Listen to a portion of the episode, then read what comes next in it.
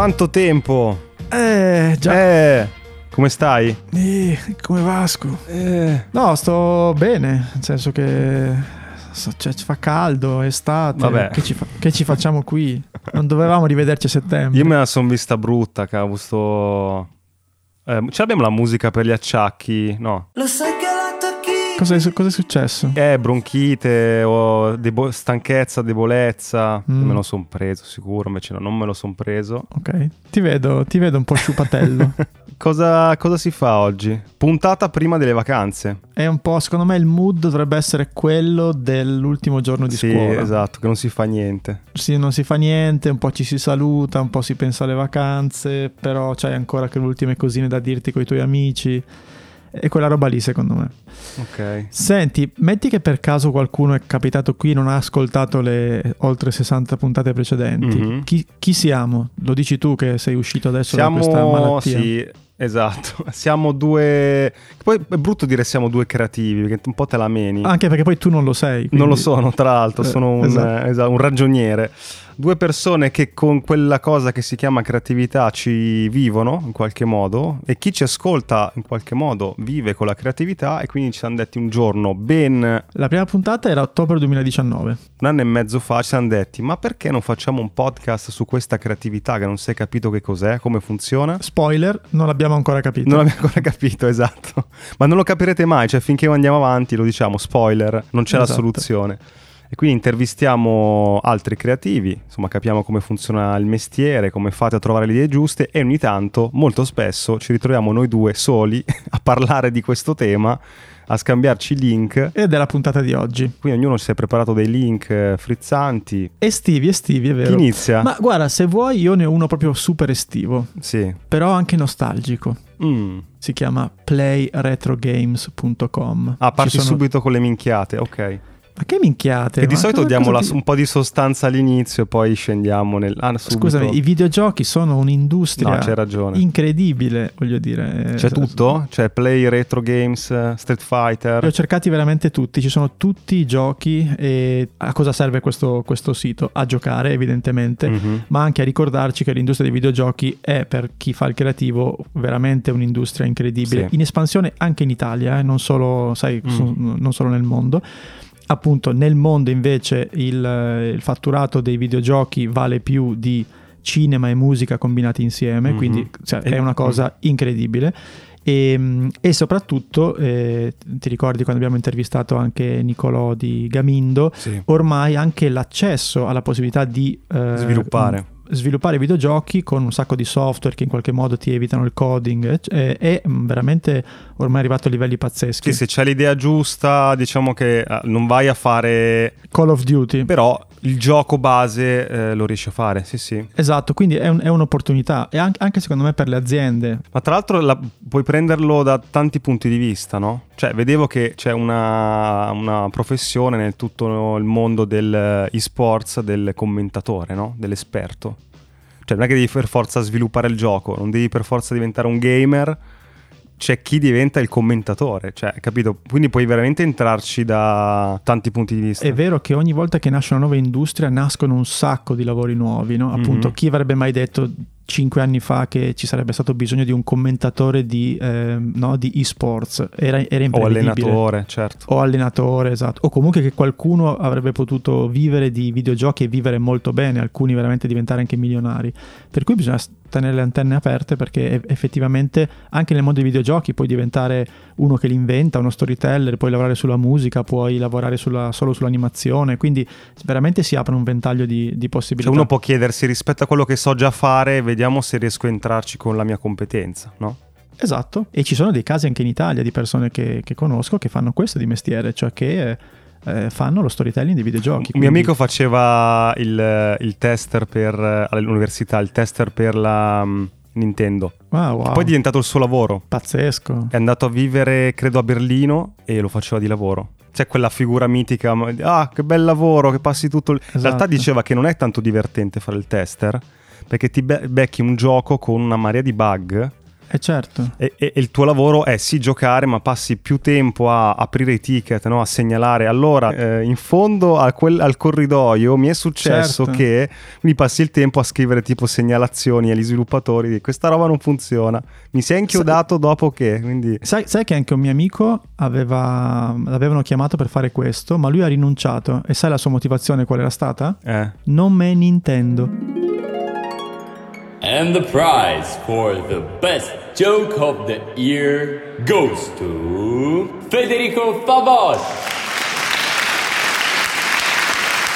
Madonna. Ok, e vai col tuo link. Il mio link, visto che eh, si parla di trend, sto su un trend che conosciamo, ma eh, sai, ogni volta c'è, c'è il, il giornale che gli dà l'etichetta. Quando gli dà l'etichetta vuol dire che sta diventando adulta una cosa, no? Okay. Eh, si parla di creators, ovviamente. Prima si parlava solo di influencer, poi divent- sono diventati creators perché serviva un nome per definire chi fa contenuti online, che non è solamente mi metto in posa, no? Con eh, il mascara di fianco, ma gente che ha una, una competenza, che crea effettivamente qualcosa. E ovviamente si è arrivati adesso alla creator economy. Yeah. Articolo del New Yorker. Qual è il punto? Vabbè, è un articolo che definisce un po' questa professione e ti dà un po' di numeri sul mercato di questa cosa.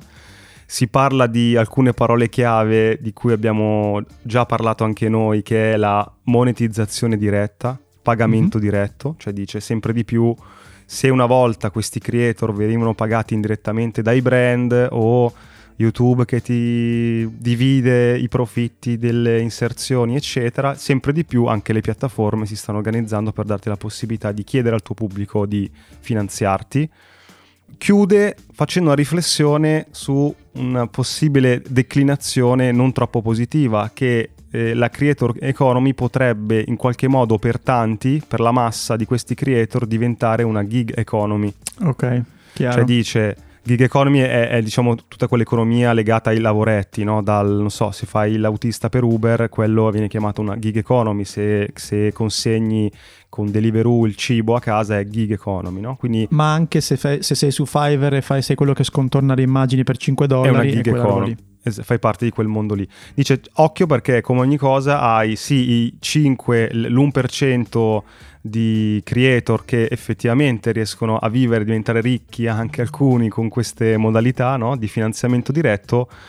La massa potrebbe spostarsi verso un, appunto, una gig economy, quindi fare il creator per come lavoretto per guadagnare poco, quindi non, che non diventa un qualcosa che ti sostenta, che ti permette di vivere. È, è interessante, nel senso che io sono pienamente d'accordo a metà, come si diceva mai dire gol una volta, e cioè nel senso che è vero che si rischia di, come dire... Eh, di abbassare il livello, di abbassare, diciamo, la... Non solo, ma anche di illudere alcune persone, mm-hmm. nel senso che no, tutti possono diventare i nuovi Favij piuttosto che i nuovi Casey Neistat, non è così evidentemente. Però è anche vero che moltissime persone stanno sotto il radar dei media e vivono di quello. Quindi è co- cioè, in che senso sotto il radar dei media? Cioè che ci sono mh, ormai, io penso senza, cioè decine di migliaia, non dico centinaia di migliaia di persone nel mondo che eh, vivono molto dignito- dignitosamente, semplicemente non sono così famosi da... Eh, appunto, ah certo, ma, certo. No? E che però, cioè, vivono molto molto bene, magari con delle nicchie molto molto specifiche. Io adesso sono, ultimamente guardo moltissimo TikTok, nel senso che mi piace veramente tanto. Ti credo, una, è una droga. Sì sì, è, è, è fatto in modo che tu rimanga lì. Comunque, per chiudere questo argomento qua. Scusa, ma TikTok stavi dicendo? Stavo dicendo su, su TikTok che effettivamente ci sono un sacco di persone che vivono di quello, cioè vivono proprio di, con la creator economy, per cui mm-hmm. eh, adesso mi viene in mente un esempio che quello è finito sui media, però è un esempio buono, che è quello dei no. No, esatto, no? Lei è partita facendo su TikTok eh, parlando in inglese, lezione. Adesso ha un piccolo, un piccolo impero, sì, sì. No? Le vende mm. corsi, eccetera. Però ci sono quelli sotto di lei che comunque hanno magari cinquecentomila follower e cominciano a fare mm-hmm, corsi certo, online certo. E vivono di quello. Sì, non è che dice se c'è lei in quel campo basta, esattamente, chiuso. Esattamente. Certo. Però quello che ti volevo dire era questo. Ehm, mi aveva molto colpito e proprio in questo senso. È chiaro che c'è un investimento massiccio E del, delle piattaforme e Facebook, eh, ora uno dei link che ti volevo dire, ha annunciato che eh, nel duemilaventidue ha, ha aperto un fondo da un miliardo di dollari per ehm, i creator. per sì, far stare i clienti nella loro, nella loro piattaforma. E, eh, esatto, e Snapchat paga un milione al giorno i contenuti dei suoi mm-hmm. ehm, utenti, per cui evidentemente stanno cagando sotto, eh. Eh, ma lì si sta spostando, si stanno spostando tutti lì, e quindi è, è, è molto interessante come movimento, ci saranno un sacco di soldi. Ma sai che c'è un, un videomaker che seguo, si chiama Chris Howe, credo, una roba del genere, ma è un ragazzo credo canadese, che ha fatto una bella analisi su questo. Ha detto, vabbè, ehm, io ho parte del mio business su Instagram, tu Instagram non mi paghi per farlo, quindi io come faccio a renderlo sostenibile? Carico i miei video e mi trovo io dei clienti, no? Che sponsorizzano i miei video, e per cui in questo modo, quindi, si crea un circolo vizioso per cui io creo i filmati e guadagno. Cosa fa, dice Instagram? Tu non solo non mi paghi, ma nel momento in cui capisci che c'è dentro un brand nel mio video, la reach organica, quindi la visibilità gratuita che fino al passato mi davi, adesso viene ridotta tantissimo. E i miei clienti si incazzano con me e dicono, ma com'è che stai perdendo un po' il polso della situazione, la notorietà, perché l'attività che abbiamo fatto un anno fa con quel video abbiamo fatto un milione di views e adesso ne abbiamo fatti cinquecentomila, per cui dice, io perdo anche i clienti, non solo non mi paghi ma non mi dai neanche questa visibilità gratuita che mi permette di far stare in piedi la cosa. Sai che c'è? Eh sì, o, o ci paghi in qualche modo, se no andiamo da un'altra parte. E c'è, c'è un altro tema per chiudere questa, questa parentesi creator, che io è una cosa su cui mi interrogo molto. Diciamo che domani Instagram chiude, TikTok mm-hmm. chiude, Facebook sì, sì. chiude. Cosa ti resta in mano a Niente. te creator? Eh sì, si dice questa cosa. Cioè è, è un tema anche questo. Molti ti dicono apri, aprile tutte, creati comunque un sito perché non si sa mai, fatti una mail lista list, di mail, sì, sì, lo dicono per questo motivo. Perché effettivamente, eh, voglio dire, negli ultimi, cosa possiamo dire, dieci anni? No, forse diciamo la creator economy intesa proprio come fenomeno non di massa ma comunque un po' allargato negli ultimi tre quattro anni, possiamo sì. dire così. Mm-hmm. E sono anche nate, cioè TikTok quattro anni fa non esisteva, mm-hmm, no? Certo. eh, Instagram non era quella che è adesso, per cui non è detto, alcune cose, cioè alcune piattaforme sono sparite, adesso per l'amor di Dio erano altri tempi, però pensa a MySpace, pensa a altri esempi di questo tipo, cioè può succedere, per cui effettivamente la variare e, ed essere in più sì, posti sì, possibili certo. ha molto senso. Vai tu o vado io? Ma guarda, mi attacco velocemente a questo tema così lo chiudiamo. Vai. Ho visto poco fa un video del nostro amico Ali Abdal, mm. eh, youtuber eh, super nerd, super fissato con la produttività ma a livelli maniacali. È un canale in cui insegna a essere produttivi, ma veramente fa delle cose. Ti ricordi che ha fatto poco tempo fa il, il suo piano di vita nei prossimi cinque dieci anni come hai fatto tu? Yes. Ma con un, con un dettaglio quasi che ti spaventi. E tra l'altro senti una bellissima intervista dove c'è un match tra due nostri amici, insomma, che citiamo sempre, Noah Kagan, mm-hmm. Absurmo, che intervista questo Ali Abdal. Sì. E a un certo punto non si sa come finiscono di parlare di fidanzamenti, okay. cioè di relazioni, no? E questo Noah, che è uno molto brillante, molto alla mano, no? molto, sì. molto cazzaro, preparato ma cazzaro, dice, ma tu Ali come fai nel tuo piano di produttività, no? C'è spazio per trovare una fidanzata, per, per uscire, far dating? E lui ha detto che sostanzialmente, ovviamente avendo un canale molto seguito su YouTube, riceve eh, anche email da ragazze che dicono e fanno capire che vorrebbero conoscerlo, no? E sai cosa ha fatto? No. Ha fatto una survey, un questionario. No, su cosa? per... Eh, per eh, lui non può leggersi le singole email, quindi ha fatto un questionario in cui tu puoi proporti per uscire con lui no. e compili una serie di campi in modo tale lui può già scremare dicendo ok, i parametri che mi interessano sono questi, età, e quindi butto le queste, le altre, rispondo a quest'altra. È la cosa più triste che abbiamo mai è sentito. È una roba veramente sì, ma infatti cioè... ascoltavo l'intervista e si sente l'intervistatore che non ci può credere, si ammazza da ridere, e lui serissimo, no no, ha fatto un, un form in modo tale che mi fa, ma, ma gli fai anche, gli chiedi una review, no? Dopo l'appuntamento per... Eh, vabbè, personaggio strano questo sì, qua, no? Beh, molto strano. Però, insomma... Ricord- ricordiamo, cioè, ex medico, cioè che lui lavorava in ospedale. Ex medico, tra l'altro. Sì, sì, sì. Però, sai, quelle, sono quelle persone così metodiche che poi nella vita ce la fanno perché vanno come dei treni super organizzati. Vabbè, lui nell'ultimo video ci mostra i costi che sostiene per portare avanti questa sua attività. L'ho visto, cioè, ho visto il, il, il thumbnail ma non ho ancora visto il video. Ti faccio il conto veloce, no? Vai. Perché lui ovviamente fa i video, poi ha, vende anche lui dei corsi, fa tutta una serie di attività intorno, no? Vabbè, c'ha settecento mese, costo, costi mensili, settecento euro di cibo, vabbè, mm. millequattrocento dollari per affittare un, uno spazio su WeWork per fare appuntamenti, varie fees che deve pagare, bollette duemila dollari, pagamento di chi gli tiene la contabilità duemila dollari, hardware spende tremila dollari al mese. Eh, Madonna. E lui si compra, esce il nuovo iPhone, si compra il nuovo iPhone, la nuova okay. camera, continuamente, è ossessionato. E, piattaforme per gestire il tutto, tremilaseicento dollari al mese. Ok. Tutte le piattaformine che atti- sai quando attivi le piattaforme che ne vuoi avere tante, eh, questo qua sì, l'attiva sì. Le, le paga tutte. Paga dei freelance quattromilacinquecento dollari al mese. Paga delle sessioni di coaching per se stesso e per il suo team, seimila dollari al mese. Poi vari altri costi, poi ci sono i salari, pagamenti di, credo che abbia sette otto persone fisse.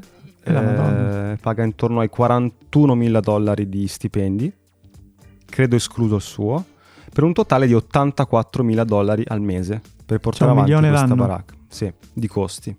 E quanto, quanto ne porta a casa? Eh, non lo dice, però insomma... Mh. Almeno il doppio? Beh, anche di più, secondo me anche di più.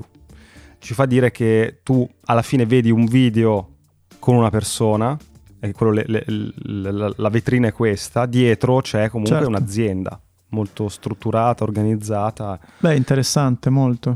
Senti, io ehm, c'ho varie cose che mi sono appuntato in queste, in queste settimane. Due mi hanno fatto sorridere ma pensare, te le dico mm. al volo. Okay. La prima che eh, praticamente, hai presente Blockbuster? Eh certo. Era una catena dove tu no potevi andare ad affittare le dove gli videocassette umani, entravano, i, con gli esseri umani dentro, no?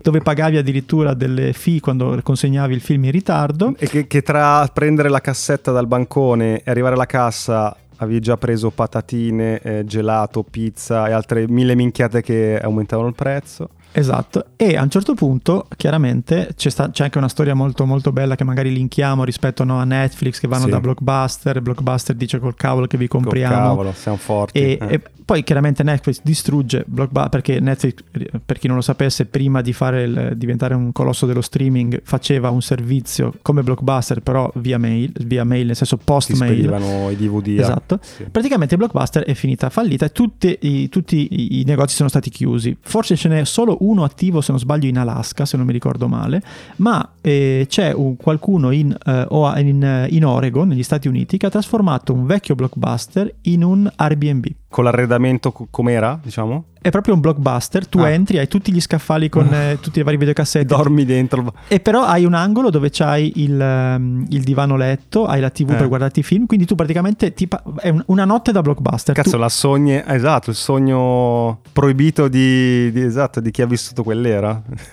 Esatto, e quindi eh, eh, mi è sembrata interessante come, come idea creativa quella di eh, giocare anche qui con la, no, con la nostalgia, no? Sì, sì. E, la, e il secondo link che c'entra con questo perché riguarda lo streaming.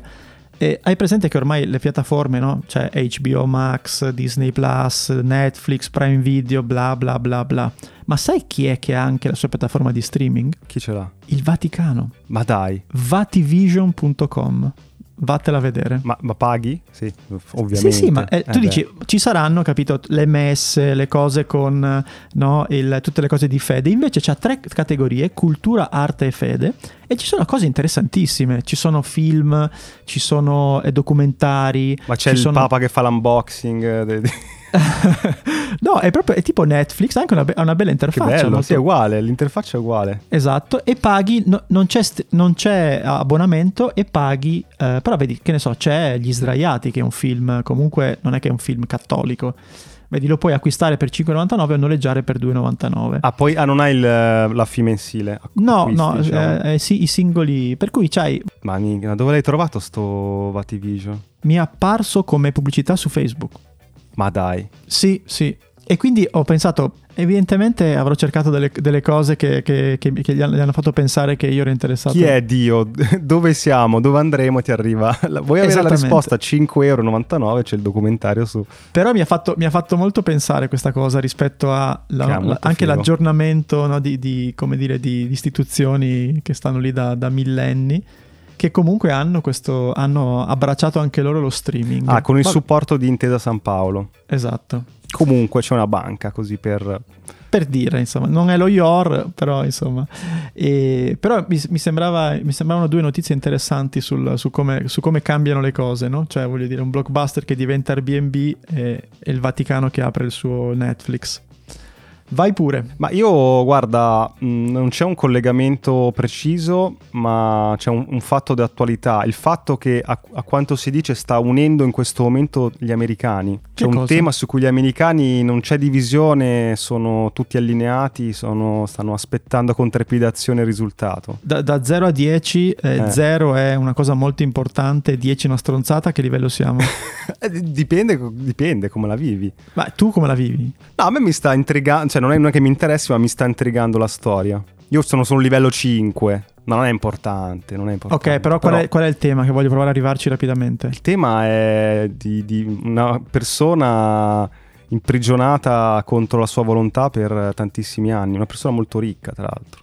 Hit Me Baby One More Time. Ah, certo, ok. Britney Spears che si deve ribellare al padre. Free Britney, sì. eh, A me sì, in sì, generale sì, sì. I casi giudiziari, cioè quando è un podcast o una serie, mi piacciono. Cioè quando ci sono robe complesse che vengono in qualche modo rese sì. più semplici, t- sono tanti colpi di scena, me li, guardi, me li guardo.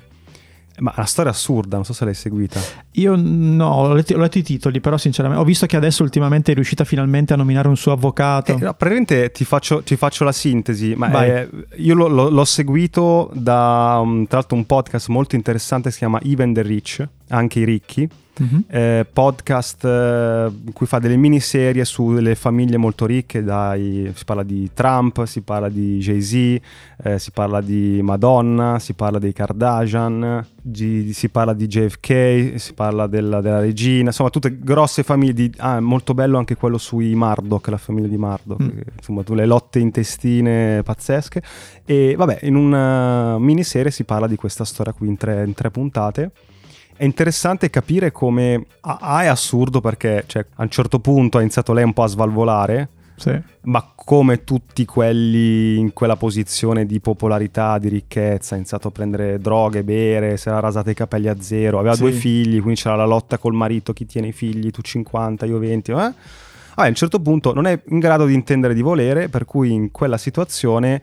Ti, ti ospedalizzano per settantadue ore, no? Per farti ripigliare un attimo. Da lì non è più uscita, cioè è stata affidata completamente sia il suo patrimonio, sia la, tutta la facoltà di decidere su se stessa al padre, ed è rimasta bloccata in questo, questa forma giuridica che, che dà al padre la possibilità di prendere ogni tipo di ge- decisione su di lei da più di, di dieci anni. Madonna. Ma la roba strana è che all'interno di questo periodo ha fatto degli album e ha fatto dei tour mondiali, quindi dici ma se una è talmente fuori che non può decidere per se stessa, come fa a fare un tour, a fare un album, no?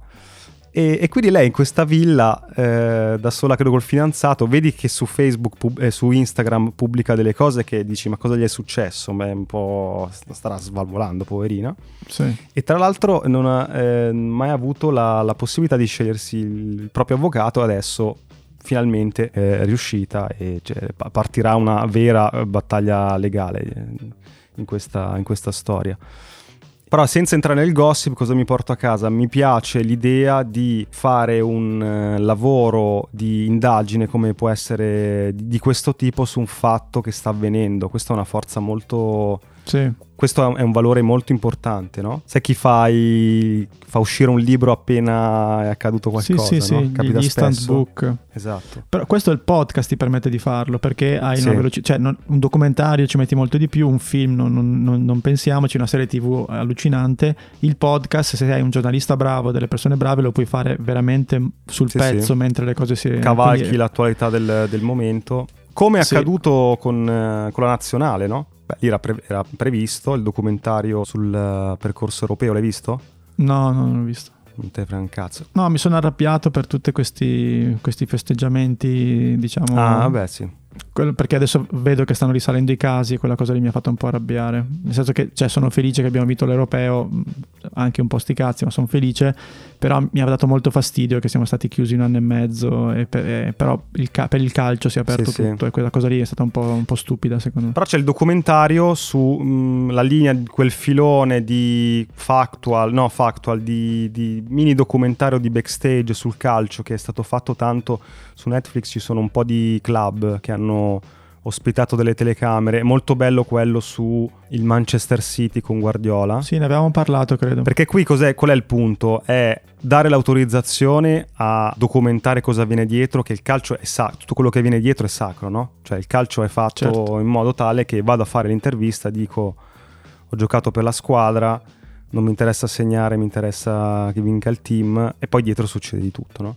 Qui già dare l'autorizzazione è un passo avanti. Ovviamente c'è un grado di generosità, no? Cioè eh, sì, quello del Manchester esatto. City vedevi tutte le riunioni prima delle partite, qua qualc- vedi un cinque per cento, però interessante. Sì, sai, di, tornando sul discorso appunto di, di storytelling, lì le cose belle di questa cosa erano proprio, che ne so, la storia di Vialli, no? Questa persona mm-hmm, dietro sì. E anche il rapporto Vialli-Mancini, questa rivincita a Wembley, cioè poi alla fine le cose belle sono quelle storie lì, no? Di, comunque con, con al centro le persone. Anyway, cambierei subject se sei d'accordo.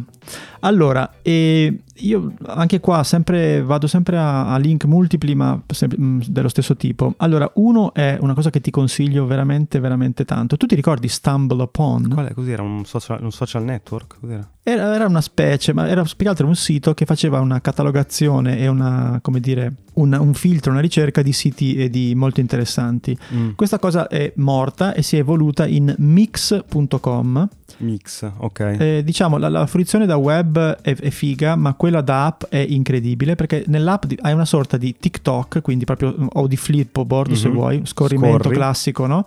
E però hai una selezione di siti, immagini, Eh, addirittura ogni tanto scorri e ti parte un documentario da un'ora, di un'ora e mezza, e veramente bellissimo, cioè mh, spunti, io mi sto salvando tutto quello che vedo praticamente. Da, da dove li prende? Cioè non li, quindi non devi pubblicarli dentro, ma è lui che prende da fuori, no? Aggrega. È, è one way, cioè nel senso che tu puoi solo, eh, puoi solo usufruirne, non puoi caricare mm-hmm, niente, okay. Puoi solo salvarti i tuoi link, dare like, chiaramente c'è un algoritmo che, comincia, che ti impara a conoscere ogni volta che metti like, e quindi ti arrivano sempre cose più eh, eh, inerenti ai tuoi interessi, certo. Ed è veramente veramente molto molto consigliato, perché spunti creativi quanti ne vuoi mm-hmm, e ripeto okay. passi da un video da YouTube a un video da, da trenta secondi, addirittura un documentario da un'ora e quaranta mm-hmm. e poi eh, un'immagine sui dieci cibi che fanno meglio per la testa, poi passi a un'immagine creepy degli anni trenta e poi passi ancora, cioè è veramente, la varietà è incredibile.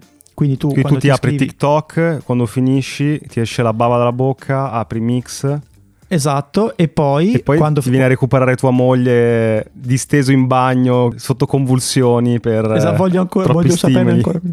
No, tra troppi stimoli. Però a proposito di stimoli ci sono eh, quindi in realtà è un trittico di link. Mix punto com consigliatissimo, scaricatevi l'app, è fantastico, tutto gratuito chiaramente. La seconda è un sito che abbiamo già citato qualche volta, ma che io sto us- mi rendo conto che sto usando sempre più spesso, che è archive punto org. Mm-hmm.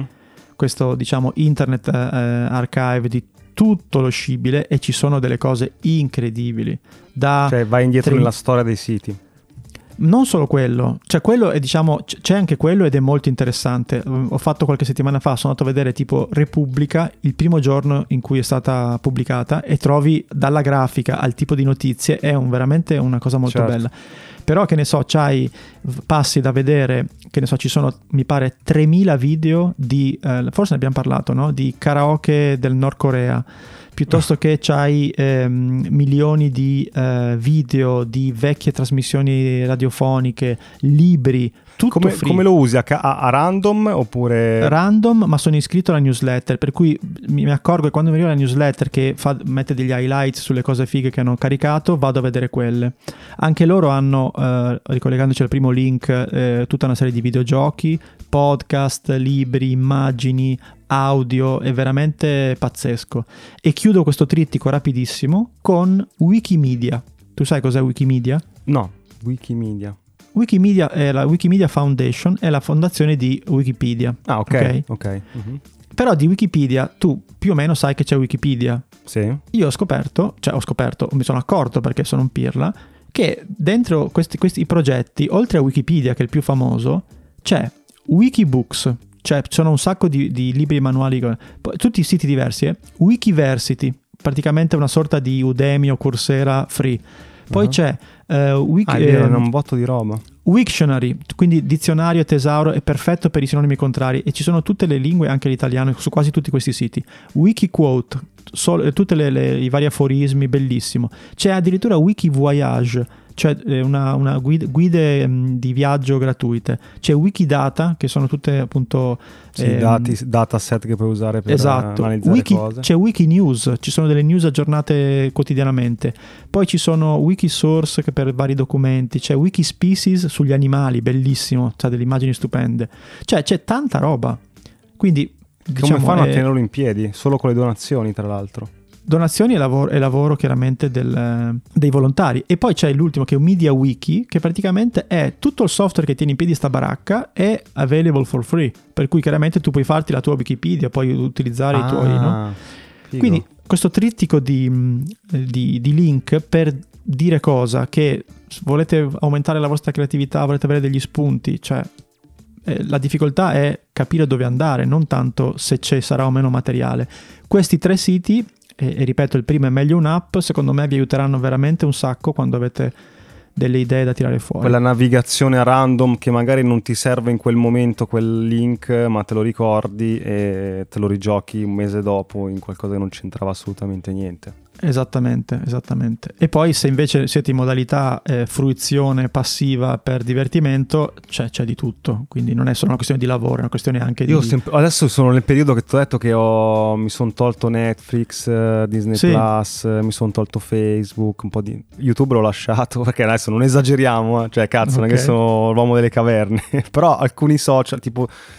Poi ho fatto la, la, la scala, cioè...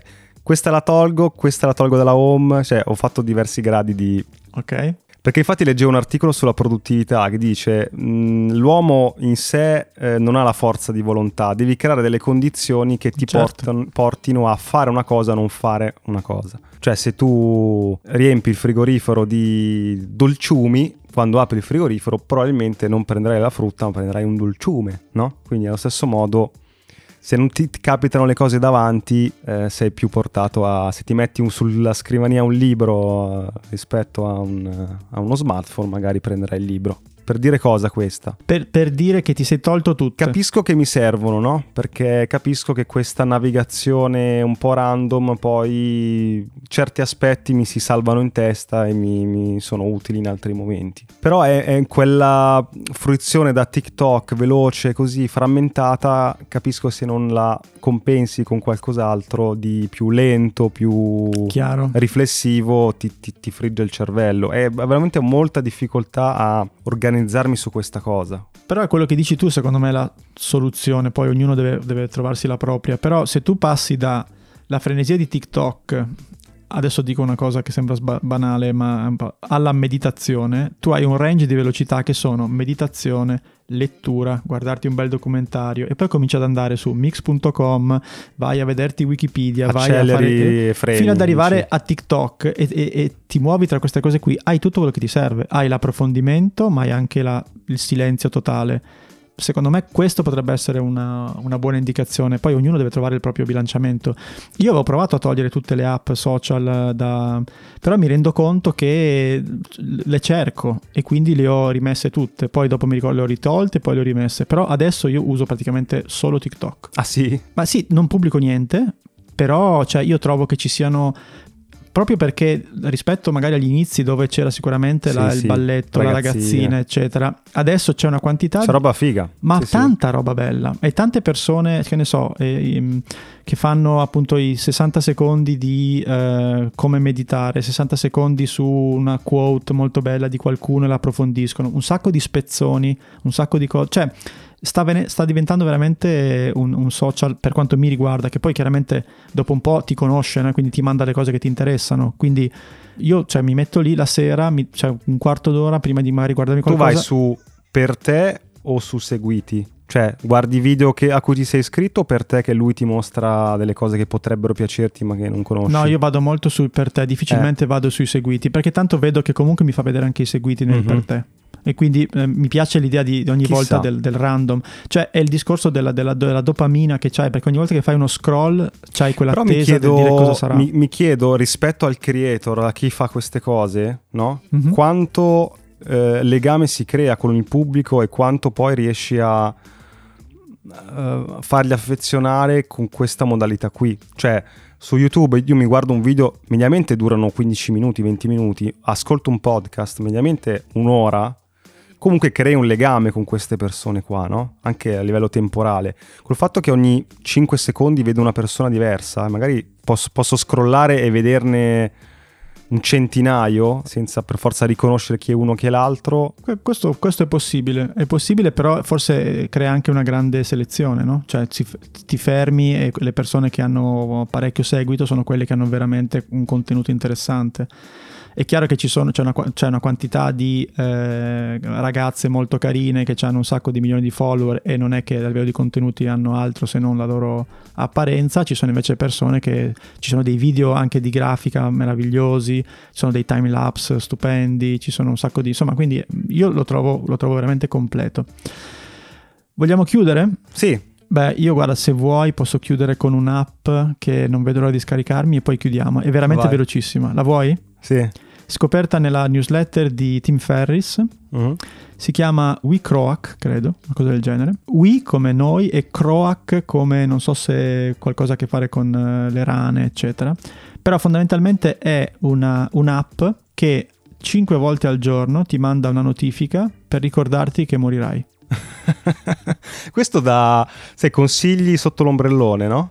Esatto. Mentre sei lì a prendere il sole, un'app ti, ti ricorda una... che morirai probabilmente. Ti arriva una quote che ti... Perché questo viene, c'è un, appunto un detto bhutanese che dice proprio questo, no? Per essere una persona felice devi contemplare la morte almeno cinque volte al giorno. Ti ricorda anche che, non so, magari hai mangiato e devi aspettare due ore prima di fare il bagno, no? Perché dice no, muoio nell'acqua. Quell'app si chiama Mamma. Mamma, esatto. È un po' diversa. Non va più di moda sta cosa, tra l'altro, eh? No, ormai si muore, basta. Vabbè, tanto vado in montagna, cazzo me ne frega. Vestiti a cipolla. Esatto. Ah, i tuoni, i tuoni, occhio, eh. Mm, questo è il nuovo, è il nuovo trend. Se piove, non stare, allora, non stare sotto gli alberi, sostanzialmente. Perché la tua vita potrebbe finire in un lampo.